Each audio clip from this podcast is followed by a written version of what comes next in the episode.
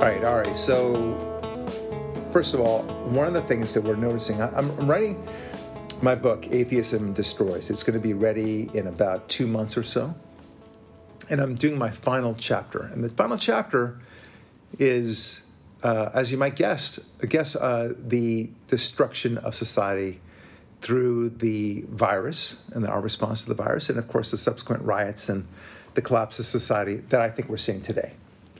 And it's been really a challenge.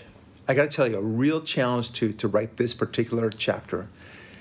Not because I can't figure out what to say. It's just there's too much to say, right? Whether it's the the, the hypocrisy of the hydroxychloroquine, or how they try to shut out voices, or how Anthony Fauci said, yes, masks are, are sorry, no, masks are ridiculously stupid to, to wear, and now it's everyone's got to wear it.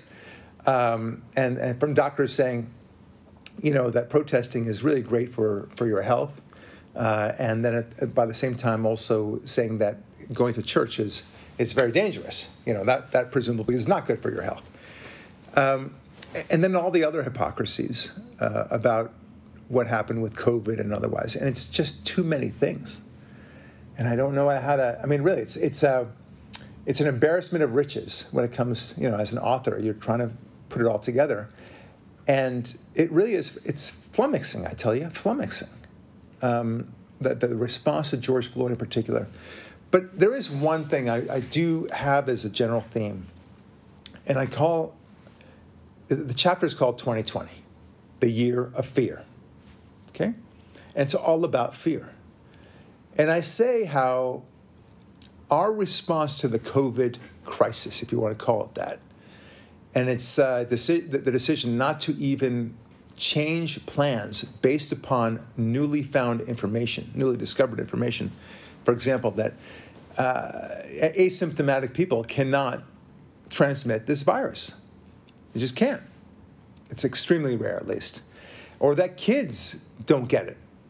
So, you know, you would think that people would then open up the schools. Well, they don't open the schools. And if asymptomatic people can't really transmit it or get it, then then why uh, why wear masks, especially outside? Or we, oh, P S, we also know that if, if you're outside, you're not going to get it, putting aside the fact that masks don't work anyway. So what's the explanation for this?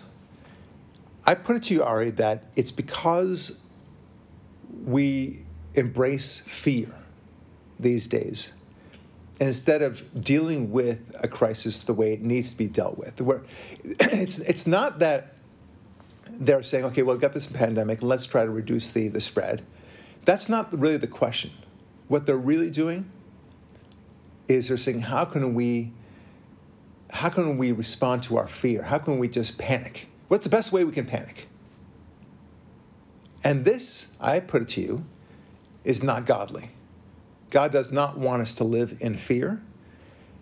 And yet, though, our whole society is turning itself around on fear. Because you can never be too safe, never be too caution, cautionary uh, to avoid this, this spread. As Andrew Cuomo, the governor of New York, said, if we can even save one life, then all of this will somehow be worth it. I say it's not worth it.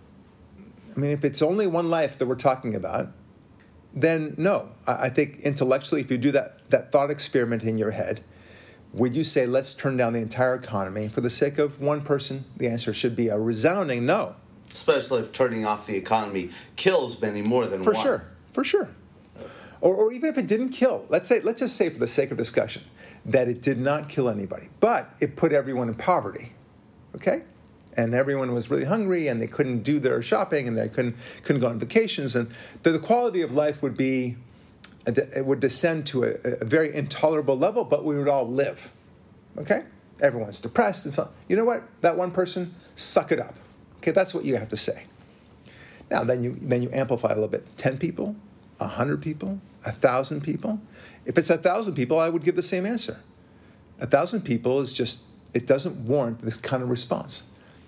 And I'll go even so far as to say that the one hundred sixty thousand, one hundred eighty-five thousand people, even the two hundred thousand pe- people that we're about to approach who died from this. That they're saying died. That they're saying died. And, and putting, and that's another thing. You see how many issues there are here that that supposedly died from COVID directly, not indirectly, or died with it as opposed to of it. They're saying two hundred thousand people. Yeah, people, and we're what we're talking about is people who died on a motorcycle accident, COVID. Yeah, people who died of a stroke. I told you about my relative, COVID. But let's someone, assume someone who died by a lightning strike on a roof, COVID. Right. Th- these are real ones. Oh, I know, I know. I, it's gro- grossly, grossly inflated numbers. But let's say, for the sake of this discussion, that it's actually two hundred thousand, and it's legitimately people dying of COVID. Okay, they may have other comorbidities and such, but they died of COVID. I would say it's still not. It does not make sense to turn the, the, the shut off the, the light switch for the entire world precisely because it destroys civilization, destroys law and order, destroys the meaning of our lives, uh, and the, pro- the progress of civilization in and of itself. We've never done this before as as as humanity. We've never done it. And here we are doing this crazy thing. Uh, it does lead to depression. It does lead to all sorts of trauma among kids. It does lead to suicides. It does lead to parental and spousal abuse. It does lead to um, overdosing of, of drugs. Yeah, what about the loss of freedom? And by that I, say I mean nothing this. Loss of freedom, right? By this I mean, are we really trusting people like Garcetti, Cuomo, Newsom, and de Blasio, to, and Whitmer, to give this power back to us when they're through with it? And after they set this precedent, are we really confident they were not going to do this again every flu season? Or anytime there's a hiccup? Right, yeah. We, we've written These people screen, are mad with We've power written a now. Screenplay about this, and we now know exactly what to do. Right, that's right. that's that's the approach that the, they might may very well take, and I think now the, the response may be well well be to say, hey, uh, uh, no, no, no, we are not doing this again. We ain't doing this crap again, sir, because this this was so destructive to the economy, and there was so much misinformation. It's a very weird dynamic. Anyway, look, I call this the year of fear. Because it's not just the, our response to COVID; it's also the way we've dealt with the concurrent riot situation, which you could argue the COVID situation kind of helped enable uh, this kind of pent-up energy. But I don't think it is that way at all. I think it was a, a two-pronged attack upon one Donald J. Trump, and in a in a glorious effort to try to stop this man from being reelected. Right. Black Lives Matter as an organization with Antifa was clearly ready for any moment for the go signal, and they did. And and by the way, the interesting thing to me is the inconsistency on this very quickly, which is the same government officials who responded in way X to the China flu responded with way Y to the riot flu. Yes. Isn't it interesting? They took the exact opposite exactly. approach. Yep. Because one hysteria was fine, the other wasn't. Right. I like it. I know it's it's a very good point. It's so it's so compellingly the, ironic that the people, uh, we the law-abiding, gets our get our liberties absolutely trampled on. Right. Those the chaos-loving get their liberties elevated. And it just happens to line up with the people who support the, the liberty takers in, in elected positions. What I'm trying to say is the one common theme here in both of uh, what we're seeing is this notion of fear. Yeah. We are living in a society of fear, and fear explains our response to the COVID virus and also explains our non-response, as it were, to the riots and the kowtowing to and giving, genuflecting and giving in to uh, the rioters. And not only giving in to them, but glorifying them in the process. Uh, every Yeah, e- elevating the courage and risk they took in light of the virus yes. to take to the streets for this message. Yes. Right. So hence the non-response to the Chaz group in uh, Chaz area in Seattle. Hence the c- crazy response um, by the N B A, where you know uh, now the court says Black Lives Matter on it. You know, okay, like yeah, every game is now a forty-eight minute yeah, propaganda ad, yeah, tool. Ca- yeah. Advertisement for it's that disgusting, right? And and then uh, you have you know people writing down Black Lives Matter in big bla- big uh, yellow letters, leading up, but that's on the street leading up to the White House. Yeah, and you uh, notice they're never writing hydroxychloroquine works on the courts. Of course, never. Is, isn't that interesting? Yeah, it, it's yeah. it's a crazy time to. Uh, I mean, to, to kind of try to package and look at this in any sense in, in, as a form of courage. There's no courage involved here whatsoever. And and God, I think, is so disappointed in us for deciding that we are going to retreat in our little shell and hope that the big bad virus passes over us. Yeah, but what? Well, I you know I don't think God looks at the the people who do that uh, because in in the way you say because. Look at the message that those people are being fed. Only a little sliver of us get conservative messages because we have to seek it out. These these messages of fear, like the, we've talked about the, the Black Lives Matter friendly um, mm-hmm. uh, billboard across the street, which is a Twitter ad, right? It's right there on the street. Liberalism is just attacking you right there. Right. The messages of fear are being pumped into these people's heads every day on the news media. Yes, you know what I mean. So no, it's no. like, what would you do, how? What would you do if you were immersed in that and had no other information? Well, it reminds me of the funny uh, line from Homer in The Simpsons when he tells Marge, uh, you know, he, he kind of chastises her for accusing him of lying, and he says, "Ta ta ta, Marge." Uh, it takes two people to lie, one to say the lie and one to believe it, right? They, they, you have to do the, the tango. You have to do this dance. In order to project a world of fear, you have to say something scary, and you have to also have a, a willing audience to be afraid. Yeah, a receptive audience. The issues is the habits created to these responses that became, well, the, the pattern of, of responses that become habits. And to me, it all goes back to September eleventh in some ways. In which, to refresh, because yeah. it's so long ago, four planes flown by twenty guys who all share a similar background, not that there's a smoking gun or a motive there, did something. And so rather than looking at those type of people, and uh, I hate to use the word stereotyping, but yes, stereotyping, with the assumption that if anyone is going to do anything like this, there's a good chance it'll be those kind of people with that kind of beliefs. Instead, they respond by making everyone not those kind of people take off their shoes, subject themselves to all sorts of lines, scans, travel idiocy. It was classic critical theory, right? And that moment created a pattern in which you've seen so many responses to large-scale crisis fall into that pattern of non-common sense. Well, it's, in which this, it's, it's, this broad, uncon- untargeted response is the resp- is the is the pattern to respond with out of some strange uh, sense of fairness.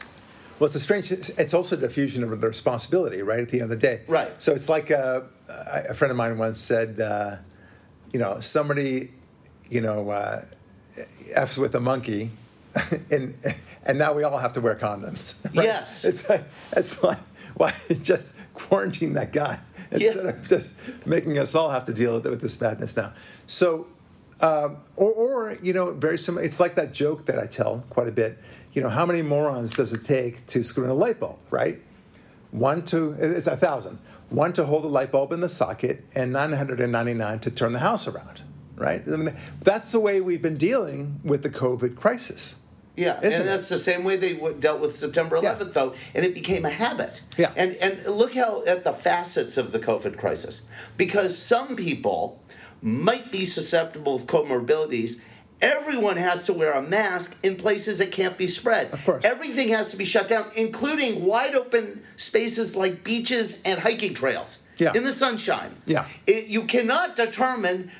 using your common sense, all the knowledge that you know about viruses from high school biology, because it's unfair, okay, right? So, so let's let's get back to the main point. What is explaining all this? And I said it's it's fear, and fear can only come if you do not have the inoculation of God. Okay, God is the vaccine against fear. Think of it that way. Is there efficacy proven? Is that been tested? Yes. Uh, Fauci just called. There's no double blind studies. Ah, that's true. Mm-hmm. You know, I don't know if God really works. No, of course I know God works, and and God is the most effective tool in this. If you if you have God in your life, you will you'll see the response to the COVID crisis for what it is. You'll have the perspective to say, wait a minute. First of all, I know I should not live a life in fear. I know that there is risk in everything that we do, and God wants us to take risks. You know, to take that chance that. You know, uh, the, I don't know, whatever you like. We, when we fight the bad guys, when we fight the Germans, the Nazis in particular, because it's always a go-to favorite, right? Uh, there's a risk, in fact, a probability that many of your men will die in yeah, the process of fighting. On Normandy as they stormed the beach. They, they knew that for yes. a fact. And uh, but it was worth doing that in order to preserve our civilization. It could very well have been much easier. In fact, it would have been easier for them to say, well, good for today, let's not have any lives lost, and we'll just try to minimize the number of lives lost if uh, Herr Hitler comes in and takes over our country. Right, and okay. with this, I think the point you made is so brilliant. Instead of preserving the civilization, we've destroyed the civilization to save a couple lives. It, well, it's so well, that's my article. Clear. That's my it's article. So perfect. I, I I call that, and I wrote that on townhall dot com, where I said, you know, you call this a war. This this ain't no war. You don't know what war is. And and they made you feel as if somehow you were a hero for staying at home and slouching in front of Netflix, right?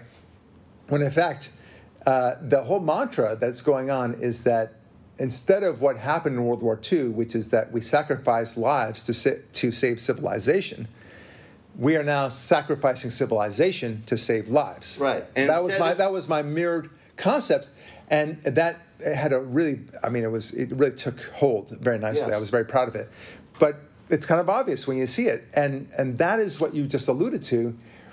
And, uh, you know, th- that is because there's fear involved. If you if you say that even one life is worth destroying civilization, then you are living in a world of fear. Yeah, That's and, it. And look how brilliant your analogy is. Mm. If you look at, say, taking a dose of the virus and taking a bullet, as one of the people on the beaches of Normandy, will either give you a casualty or herd immunity. It suddenly really lines up. Right. The herd immunity built up by the resistance of the mass of invaders to the German bullets eventually overtook the machine gun nests and stormed Normandy and stormed Europe. Because we're cowering and not building up any herd immunity, because everyone's afraid of taking the bullet of the virus, no herd immunity is being built up, and it's still out there. Right. It, right. Just as the virus point of view. Right. And then the exact, the, the, in the vein of sacrificing um, he, uh, civilization to protect or save one life, um, Again, and oh, to the to the issue of risks, I, I think this is such another prescient point you stat on, is look how they're more than willing to tell you to take the risk for anything.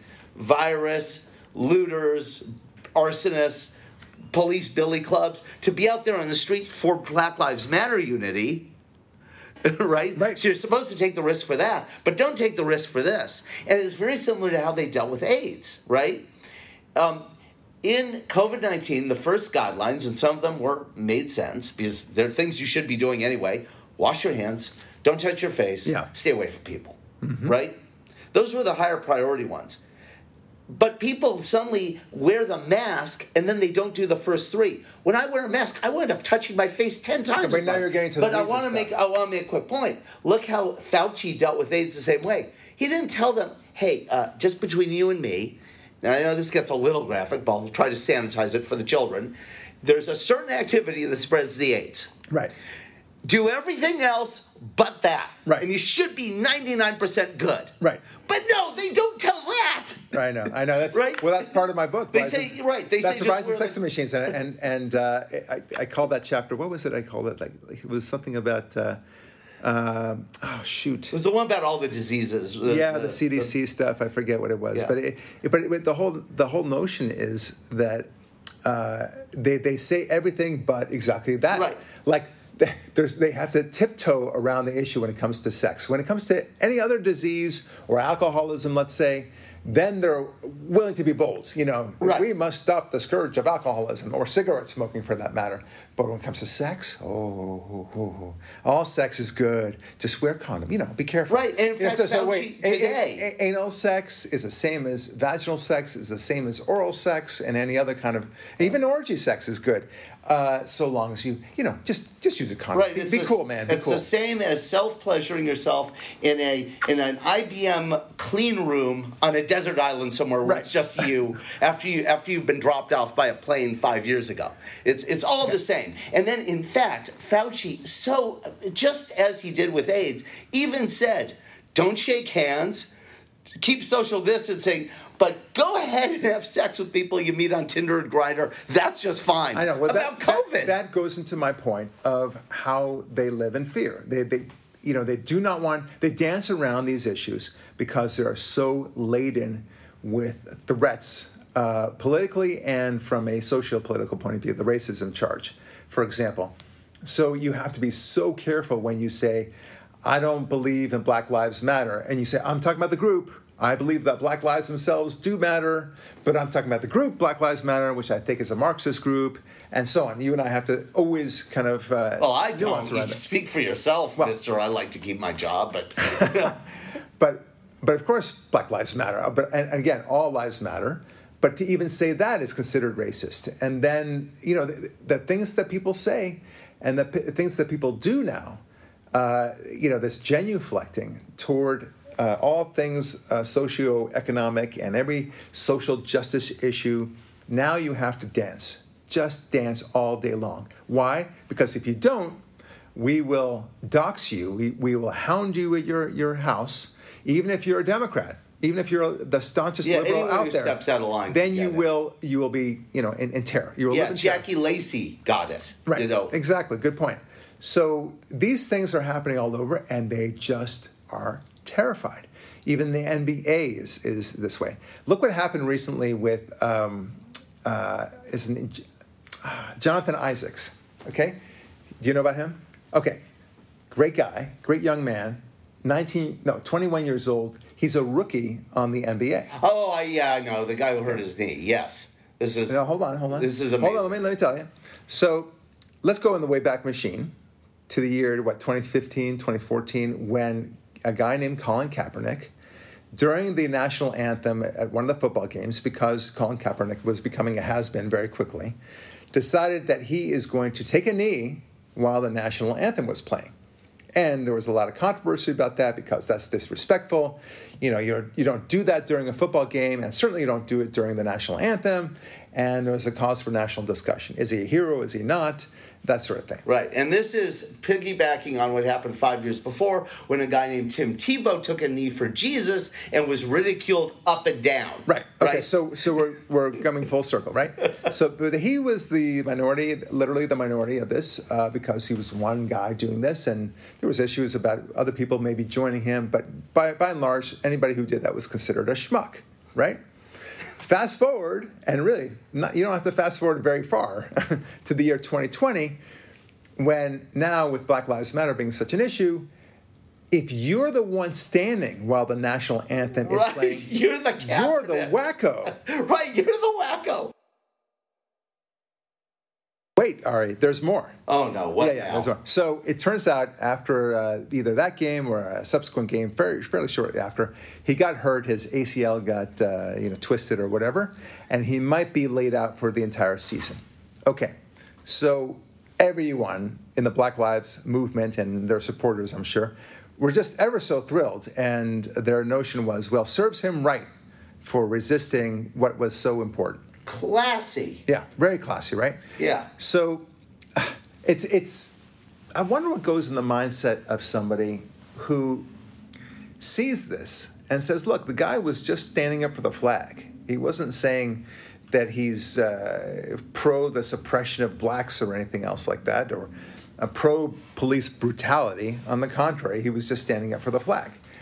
And they just wanted him, they just wanted to destroy this man. And that that that's issue number one. What what goes in the mind of the viewer who sees this nastiness toward him, uh, the, the, the wishful uh, sorry, that, that they wish that he gets harmed as a result of him being an outsider like that. Right, okay. It's not just rooting against him, hoping that either he or his team lose. They want him to be injured, mutilated, maimed, right? They would dead, be happy about that. What, his family yeah, starved. How whatever. do you like? How do you like your side now? Is that's the question? Right. Okay. So here's another uh, element to this. Is I guess part two. And part two is that take a gander.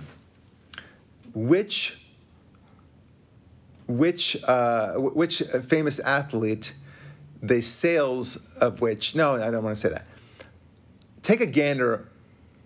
What um, number of sales, you know, what what his ranking of sales of his jersey. Jonathan Isaacs? Jonathan Isaacs. It went up to number one this week, I'm sure. Number, no, it went to number two, right behind... LeBron James. LeBron James. Yeah. Right behind him, okay? So that tells you something, right? Like, no, we support you, dude. And I'm that's just surprised awesome. There were that many uh, loyal Americans actually watching the games. But probably they weren't watching the games because I'm not watching them anymore. Uh, I, and I'm a sports nut. They probably, like you, heard about the story and then went and ordered it. Yes. Yes. Uh, look, my, my son loves basketball beyond all get out. So to me, it's more of a novelty of seeing how the game is being played now uh, because they don't have any actual fans in the stands. And um, and it's just interesting to see, and plus, you know, the Black Lives Matter logo and everything else. So I've seen enough, you know, already at this point to see how disgusting it is and how they, they're supplicating themselves to a point of ridicule, uh, ridicule. And, and it's really humiliating. You just don't give in to the monster. Yeah, and this is, by the way, in the shadow of what they did last fall with Hong Kong.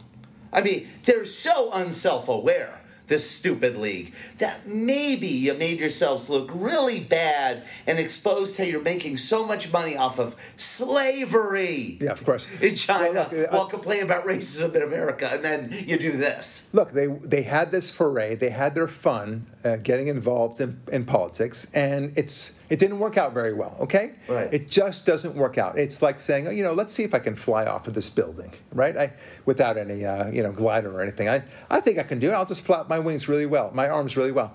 No, it's not going to turn out well. So they've done this foray. It's been disastrous for them. Every sig- signal imaginable has told them that they've made a, a bad move here. They should have should have held their grounds and just simply held to what was what was fair and what was right.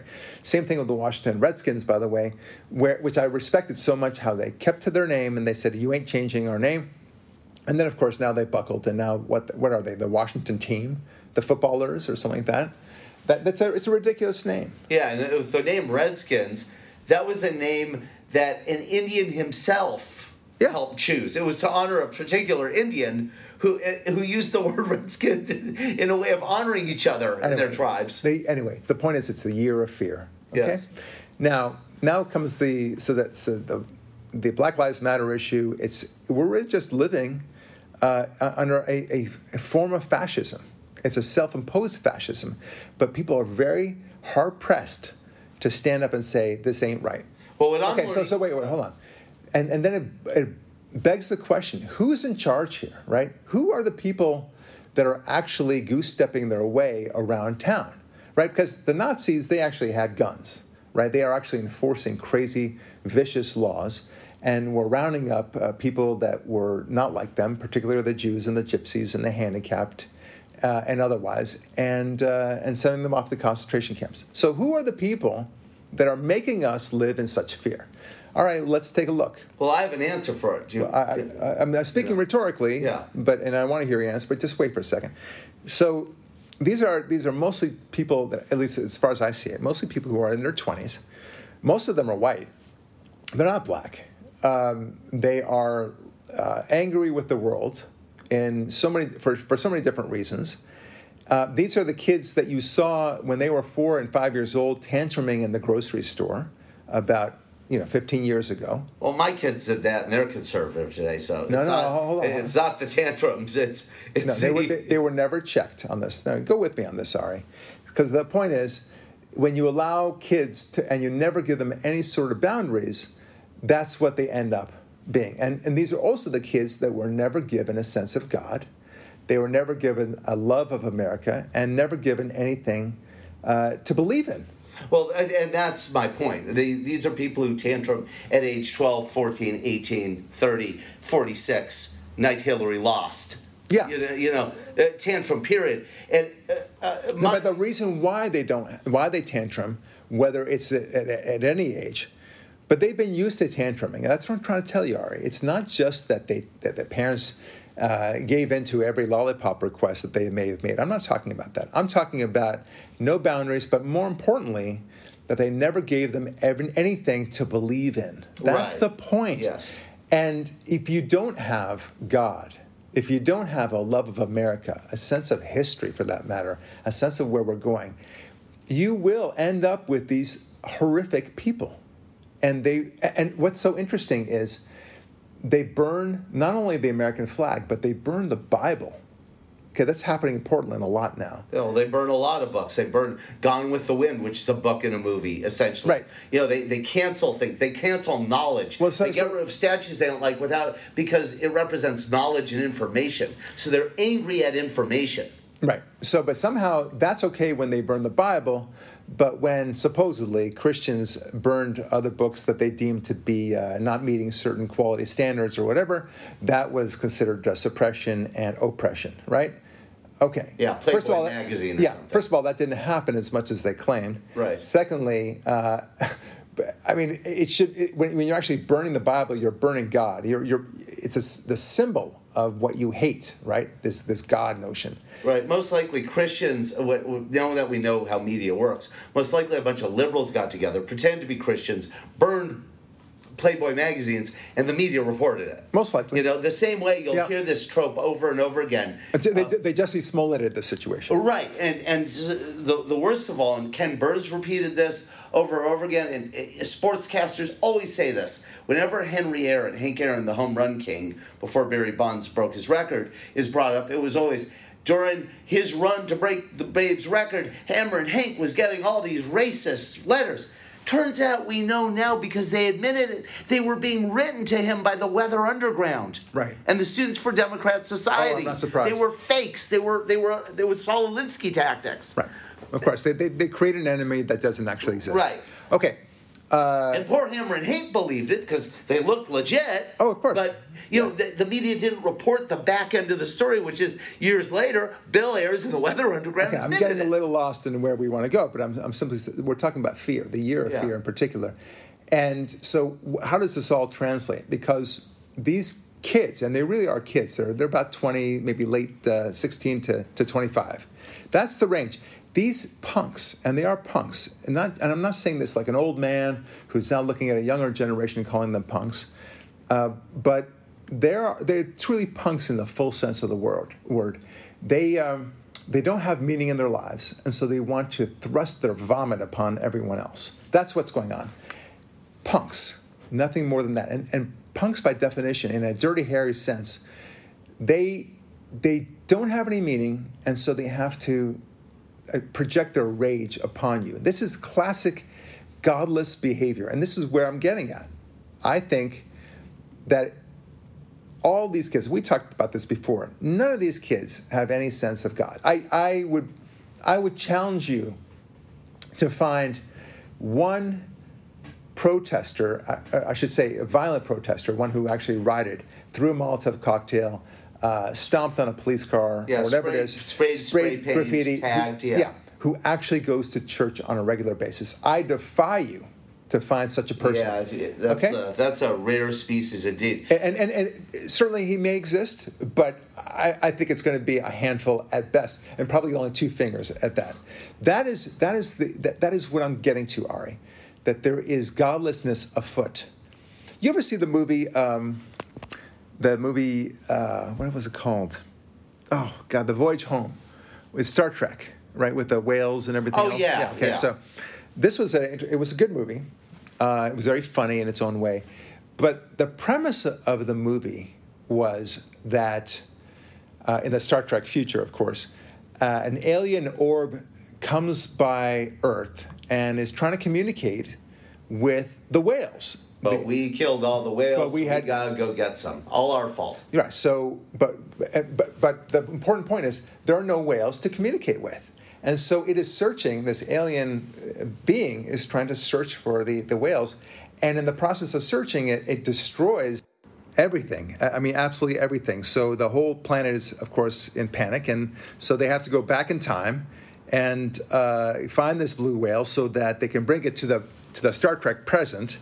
And thereby the alien can then communicate with this whale and all will be good. Okay? Isn't that exactly what's happening here with these these kids? They will continue to destroy everything until they find some meaning in their lives. But it's unlike the whale. At least they, at least in Star Trek, they identified what the problem was. And the, I, the probe was at least looking in the right place. Yeah. Well, no, no, but not, that, not the aside, present. But I'm saying, I'm the, saying, I'm saying. Well, hold on. Yeah. The, the the Federation figured out what the problem was. Oh yeah. Okay. Of course. So the aliens, what they need is they need a blue whale. To, to say, communicate with. To say, hey, everything's okay. We're good. Yeah, we're good. That's right. And so at least they had that. But it's not the case now in the present, you know, riot situation. These kids are all running amok, and we can't even identify the reason why they're running amok. And the reason why is because they're angry. Angry that nobody has given them any meaning. They are searching for that blue whale, as it were. Yeah, well done, culture, news, media, and education system. There you go. And parents. There you go. Godless parents. Parents are not, they're angry at their parents. They're angry at their teachers. They're angry at the media. They're angry at uh, entertainment, for that matter. They're even angry at their sports heroes. Yeah, the best news is that they're angry at the teachers, the media, and the entertainment business. Thank God they at least got that part right. And they're politicians, yeah. for that matter. They're angry. They're, they're venting out, and they don't even know why they're angry. But in fact, the reason why is because they don't have meaning. And it's the number one thing. We, it, it's like depriving a child of any vegetables whatsoever. Yeah. Okay? You know... You can, you can give, oh, hold on. Right. You can give them pasta. You can give them French fries. You can give them lollipops and Coca-Cola. Okay? But at some point, these kids are going to start really delving into horrific patterns of behavior and acting all terribly, and of course living a very unhealthy life, because you haven't given them what they need.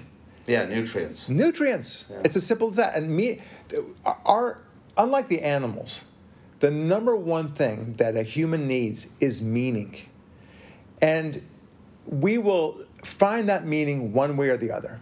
Okay? And if you don't find it through God, you will find it through some sort of ism, whether that's fascism or communism or environmentalism and all the other isms that you can think of.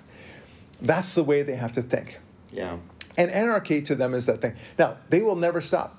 No. These, and it's what it's what you said off record before, where you said, it was a good point, we live in a society of five, we'll be back in five minutes. You know, everything is bite-size, right? And And it, it, it's the hint of meaning. Yeah, little snackables. It's it's junk food information. I like that, snackables. Any, yeah. yeah, it's it's so it's everything they get is it's all about snackables, and there's nothing deep. There's nothing enriching for, for yeah. them.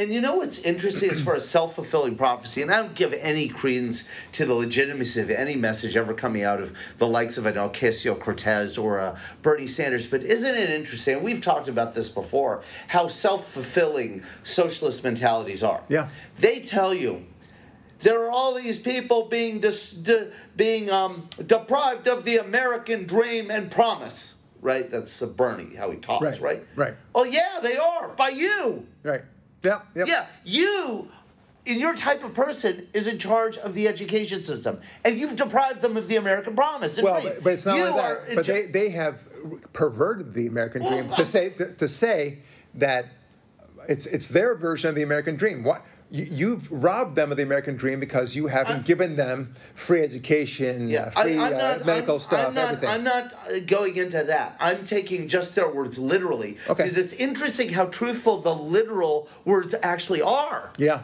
It, it, it's, it's the same communist technique as calling your organization a slogan, a phrase that you can't argue with, like two plus two equals four or Black Lives Matter. Yeah. Right? So right. I, imagine, a, a for argument's sake, a organization that promotes common core math called two plus two equals four. Yeah. And then everyone says, well, you can't argue that two plus two equals four. And you don't know if they're talking about the organization or the phrase, yeah. right? So here's the thing. Whenever the, the socialists say They've been deprived of the American dream. In literal terms, yeah, they are. If you have an education system run by these goofballs, if you have government policy that defi- d- deprives minority, oh, f- forget minority, all as many families as possible of fathers, if you have a society that doesn't allow prayer anywhere except for the little safe space carve out called church, but you're not allowed to take the philosophies of church with you to the workplace or anywhere else, of course, masses amount of people are being deprived of the American dream by the very people who are now telling people that they've been deprived by the American dream. But they never tell them, oh, you know, you can have the dream back real easy. Read this book, study this stuff, behave this way, and do these things, and within five years you'll have the American dream. In fact, we all will. All right, so what, what we're right? seeing, yeah, now what we're seeing here now is an effort, and again, you have to get into the mindset of these rioters. You know, what do they want, right? Uh, and it's we already discussed that they want meaning, and they, although just they don't realize that what they're looking for is meaning. They're they're venting their anger because it, it goes with anger, right? It's not just that they're sitting at home doing nothing. They're really angry. They're looting and everything else, but and, and seeing opportunity, but the anger is out there, and. The anger is simply because no one has taught them to love God, to love America, to appreciate what they have and such. That's why we say so confidently, you and I, Ari, that none of these rioters, and again, the rioters as opposed to the protesters. no, they're, they're, come on. Seriously. That's like whatever, whatever, whatever. That's whatever, like saying whatever, the protest Ari. Is mostly peaceful. No, this, they're all the same. This derailment has been brought to you by Ari David. Yeah, well, it's just true, okay? Okay, so uh, that's why we can say with great confidence that the rioters are not churchgoers, okay? And and we would be, I would be wildly surprised if you could show me five people who are serious churchgoers, serious churchgoers, not not somebody who happened to visit, you know, a, a famous church on a, on a tour in Europe once, okay? I'm talking about a real uh, churchgoer who loves God and loves yeah, Jesus. And, and not I, I, I, I, Wright's church. Of course, right? no. They, they, not Farrakhan's no, church. No, they're a very destructive and very hateful church. So they don't believe in God. I, I, of course I, not. That's not. That's not Jesus. That's not God. Okay, so that is what we're dealing with. And you go into the mindset of these people, and you'll find out that what they really want is to reboot society. Not because they actually believe in socialism. I don't think they even know what socialism is. They have this vague sense, Ari, that society is too complex for them, that they have they don't like the notion that they can actually climb their way through and actually succeed in this, because that might entail hard work. Right. right? They need romper room, and somehow they're in Harvard physics classes. Right. It's just too complicated. Right. Well, they don't even like, speaking of physics, they don't like the notion of physics or calculus or anything that sounds complicated, because it's just a bunch of numbers. It's fuzzy mass for, for them, and they want to to blow it up. Because somehow they, they think that if they blow it up, it'll be much better. You know, they, they don't, they don't of course, think about how they're going to make it better, but they, they've been so um, deprived of any sense uh, of, of organization or a sense that they can make anything out of their lives um, that they decide that, well, if I blow it up, somehow it'll work out better. Yeah, and that's why we have leaders like Garcetti and Newsom who here in California and Los Angeles who talk to us like we're morons. If you notice, he it, when when Garcetti talks, he talks to you like you're in, in kindergarten. Well, children, you have to stay safe, wear a mask, do what I, I okay, say. But that's a different and thing. And I don't want to get angry I'm not, at you. I'm not talking about that. I'm talking about their mindset of why they want to destroy. You would think, because, you know, as a rational person, you would think, why are they destroying everything? Uh, because they have to live in the same filth later on, right? So what, what's their what's their goal? I'm telling you, their goal is destroy everything, and then rebuild from there, and somehow it'll all work out. Yeah, as if they know how to rebuild, and it's more to that point, these are the kind of people who are already living in filth. They just want you and I to live in it, too. Right. It's the way they are reacting is a little bit, and, and, and for that matter, the people who respond to these rioters, uh, is like um, when you find yourself in a crazy situation, and you just kind of surrender really quickly. You panic, and you surrender. Yeah, take my wallet, take my keys. Yeah, whatever it is. Just take my wife, you know, I, I, whatever it is. And you just surrender quickly. And you don't take the stand that you need to do. You need to protect your wife, protect your children, and say, you know, over my dead body are you handling my wife. Right. Okay? And you are not touching, hold on, yeah. You're not touching her, you're not touching my kids. That takes a stand. But it's it's very easy to panic and run away. Oh my gosh, I, I, you're the first one to see the gun come out. You're out of there, right? And uh, and, and you're leaving your, your wife alone to be uh, raped, molested, whatever. Uh, horrific stuff can happen when you panic. And that's what's happening. We're seeing a world of panic. That's what happens when the majority of your culture has chosen godlessness over a world with God. Now, they, they mock us, Ari. They mock us by saying, oh, you want to go to a world where, you know, every Sunday was church uh, church day and so everything was closed on um, on Sundays. And uh, there was no graffiti and people didn't swear. And and you know what I say? You're damn straight that's the world I want to go back to. Well, you're damn straight. Well, yeah, but also that very description is a liberal's version of a conservative idea. That's fine. Now, they have some things right there, right. yeah, but... Do you love how they superimpose it and strawman it as if it's a bad it's so thing? It's absurd, because right. they don't they don't say no. What I want is a, a a world in which every day, including the Sabbath, everyone is civil to each other. That's right. Every day, people work hard to handle their own. But stuff. That's my point. Right? You cannot have that. Yeah, that but, world. Hold on. Yeah. You cannot have that world if you forget that God is the reason for the world in the first place. Yes, that's, absolutely. That's it. But they act as if uh, we want nothing but the work of the Sabbath without any of the pleasure, like a baseball game or being able to take a Sunday drive oh, or a good meal. Of course. No, you know? They're absurd. Uh, the fact is we're humans, too. We we like to have our popcorn. We like to have our uh, nookie with our, our, our special significant others. Uh, we like to take vacations and we so like on. to laugh and love and yeah. watch and be entertained. Right, of and every course. once in a while we'll swear too. But the point is, we want that civility. We want discretion in our in our words. We want discretion in our sexuality. We want discretion in uh, the way we treat each other. That's it. And we want people to work hard. We want to to we and we, and we expect people to not get freebies and not to expect. Entitlements. The word entitlement has really rocked the civilization in a bad way, but it's inevitable in a world without God. And that's how I wrap it up. That's it.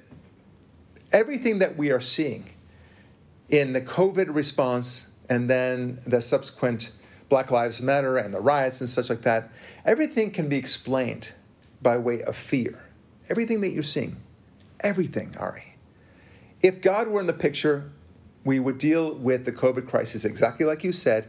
Let's let's make sure we wash our hands more often. Let's make sure that we try to you know sneeze into our elbows and things like that. Yeah, be and courteous. Otherwise be courteous, right? Yeah. And uh, and then when it came to to uh, the riots, we would clamp down really quickly and say, look, this this dog don't hunt. Uh, you know, you're acting like maniacs over here, and we don't we don't tolerate that sort of yeah, crap. Yeah, peaceable here. Assembly, no arson. Right. Please, please. Exactly right. And we don't get this room to destroy mentality, right? Yeah. But that room to destroy mentality is what is going on. And that is a mentality of fear. And it thrives. Fear thrives in a world without God. That's it. I'm Brock Lurie. Thanks for listening. And we'll talk with you next week.